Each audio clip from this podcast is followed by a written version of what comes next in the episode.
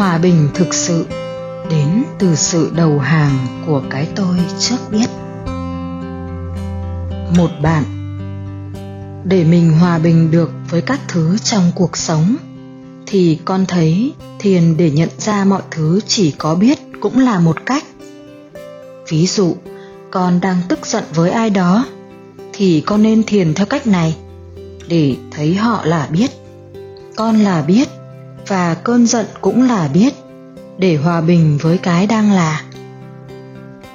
Thầy trong suốt, chính việc thực hành thiền để đi tìm họ và cơn tức giận là biết thì sai hoàn toàn, chứ không phải mang lại hòa bình.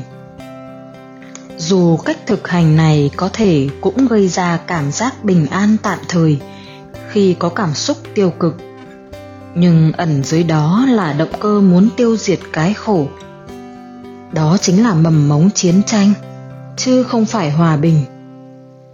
Khi thấy họ gây khổ cho con, vì không thể dùng phương pháp ngoài đời để đánh họ hay xua đuổi cơn tức giận, thì con lại tìm cách thực hành tâm linh để thấy họ là biết, để tiêu diệt họ và nỗi khổ họ gây ra cho con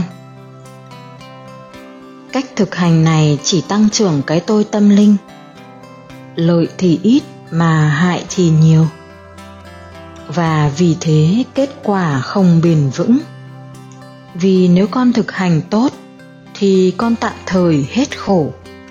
Nhưng vài ngày sau, con thực hành không tốt thì con lại thấy họ là thật và nỗi khổ lại quay về hòa bình thực sự mà thầy muốn truyền đạt cho các con.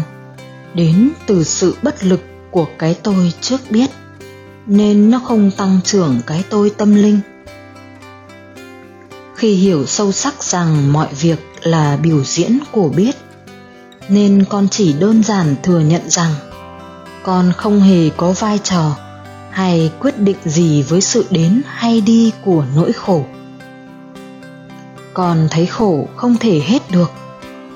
Con tự nhắc mình câu thần chú. Này bạn tức giận ơi. Bạn đến lúc nào cũng được. Đi lúc nào cũng được. Ở lại bao lâu cũng được.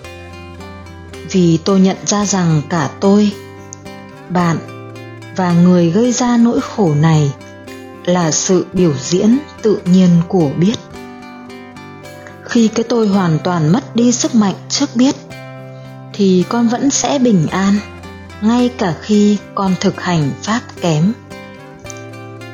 Còn cách thiền để nhận ra tôi, mọi người và thế giới đều cùng một chất liệu là biết, thì đó là cách làm quen với biết, chứ không phải hòa bình.